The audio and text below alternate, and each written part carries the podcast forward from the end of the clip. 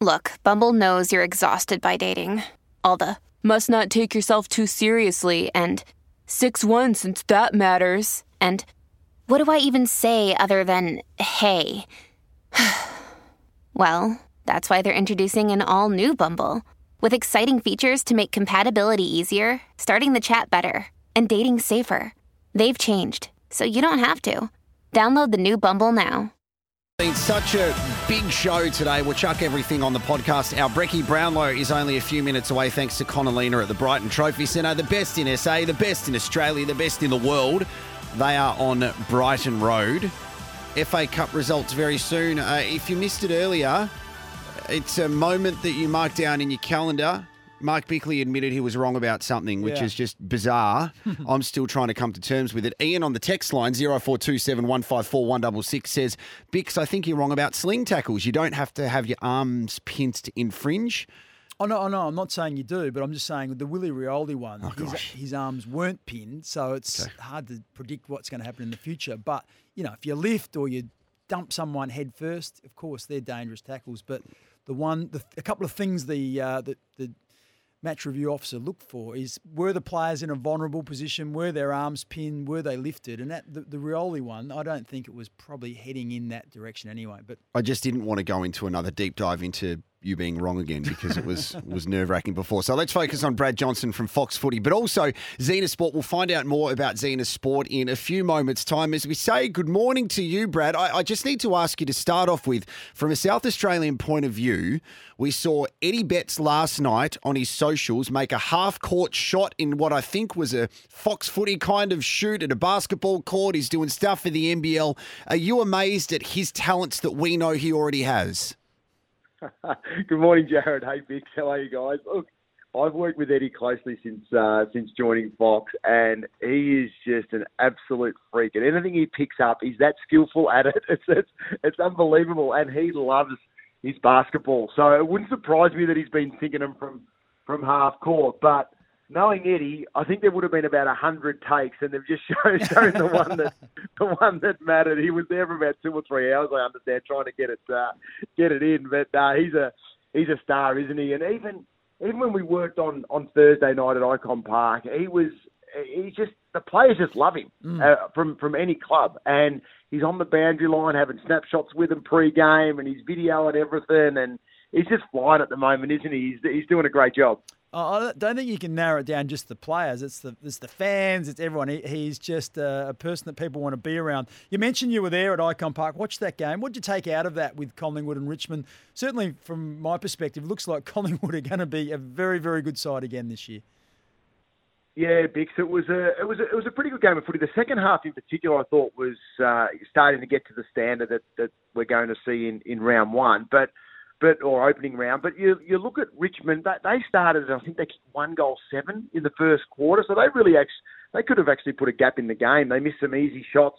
They would have liked to have, nailed those opportunities earlier, and that would have made for a, a better contest. Collingwood still would have fought their way back into the game. And it wasn't until probably De Goey and Daicos took over the contest that Collingwood really started to to get their game going. Those two had a, a huge say on the uh, on the outcome of the game, and it, and they're going to be just absolute stars again, I think, this year. Yeah, and uh, and last night, I think we're all wondering what's been the impact of uh, some of the off-field stuff on the Melbourne Football Club. But um, you know, some suggestion it could galvanise them. And it certainly looked like they're going to be a very good team as well this year.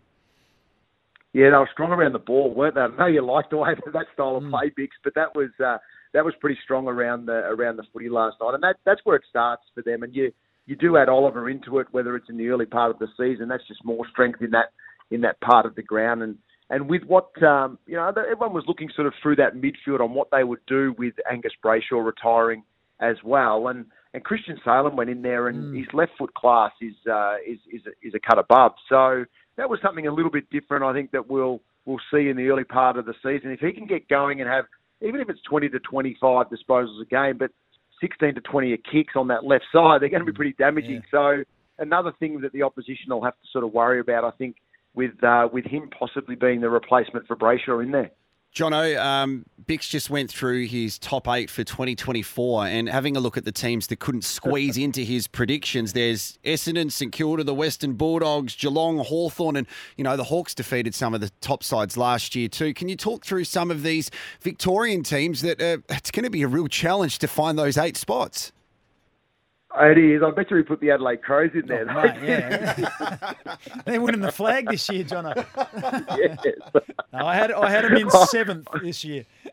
yes, I, I thought you might have been, and I think the Western Bulldogs will take their spot. Okay. So we'll we'll keep an eye on that throughout the uh, throughout the year, of course, with our uh, with our buys to our teams. But um, look, I, I actually I actually agree with the Adelaide Crows. Number one, I, I think they're on the right path. I think they play finals um, this. No one is talking about Adelaide over here in in Victoria uh, at all. I think they're a chance to sort of fly under the radar a little bit and get their game going. If they get some early wins, uh, look out for, for them. I like the way that um, you know their coach, the strength in their coach from from uh, from Matty Nicks, and their development through some of the young players is, is, is pretty good. It's going to be tight. Look, you, you mentioned the, the clubs that that miss, uh, that could miss. There's there's some that um, you know obviously that are, that are in the top top four that could slide a little bit as well from from last year. It's a little bit of the unknown because even when you go to the bottom of the, the ladder, everyone's talking Gold Coast finished 15th last year, Hawthorn finished 16th. They could have some, some big upsets this year, no question, with their development. And who knows with Gold Coast and,